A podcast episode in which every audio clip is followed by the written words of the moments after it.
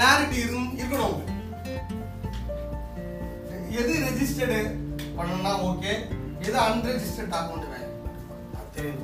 யாருக்கா தெரிஞ்சது? நீங்க பதிவு செய்யாத என்ன ஆவணங்களை உருவாக்குறீங்க?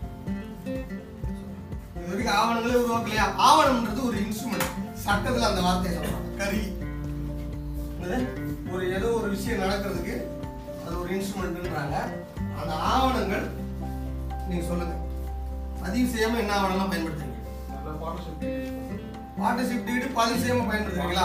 ஒரு பர்டிகுலர் டவுனர் இருக்கிற தான் போய் ரெஜிஸ்டர் பண்ணோம் பார்த்தா லோ தான் இருக்கோம்.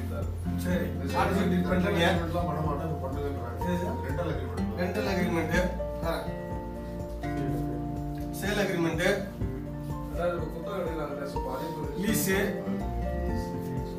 ஒத்தி ஒத்தி ஒத்திக்கு லீஸுக்கு வித்தியாசம் தெரியுமா? மத்தியானம் எடுக்கிறேன். நிறைய பேருக்கு தெரியாது தமிழ்நாட்டில். கட்டிட வேற. கடன் உறுதி சீட்டு ரிசிப்ட் உயில்.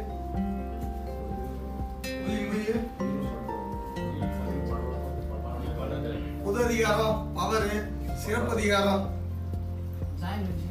சிறப்பு அதிகாரம் இப்போ நாம புரிஞ்சிக்க வேண்டியது சட்டம் என்ன சொல்லுது அப்படின்னு பதிவு சட்டம் என்ன சொல்லுதுன்னா அசையும் சொத்துக்களை நூறு ரூபாய்க்கு மேல மதிப்பு இருந்தா நம்மளை கொல்லணும்னு அந்த மாதிரி படிக்கலாம் நூறு ரூபாய்க்கு மேல மதிப்பு இருந்தா அசையும் சொத்துக்களை நூறு ரூபாய்க்கு மேல மதிப்பு இருந்தா அசையா சொத்துக்களை நூறு ரூபாய்க்கு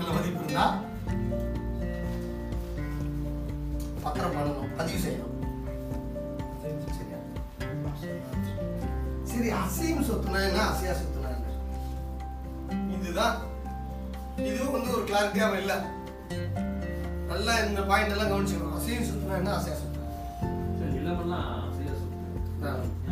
சொத்துனா என்ன? அதுக்கு நம்ம ஃபர்ஸ்ட் அசைகிற அசையாதெல்லாம் அப்புறமா சொத்துனா என்ன? கடன்னா என்ன? லைபிலிட்டினா என்ன? இன்ஃப்ளோனா என்ன? அவுட்ஃப்ளோனா என்ன? அசட்னா என்ன? சொத்துனா என்ன சார்?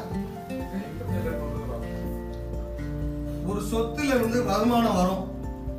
என்னது? லாபம் வரும். ஏதோ ஒரு பணம் வளரும் வரும். அதுக்கு பேர் சொத்து. ஒரு சொத்துல இருந்து காசு போகுது. இறங்குது. அது லைபிலிட்டி என்னது? சொல்றது? சொத்து என்பது வருமானம் தந்துகிட்டே இருக்கும். அதை ஈடா வைத்து பணம் வாங்கலாம். அதை விற்று பணம் வாங்கலாம். அதை வைத்துக்கொண்டு பணம் சம்பாதிக்கலாம். இந்த கேட்டகரி தான் வந்து சொத்து அப்படின்னு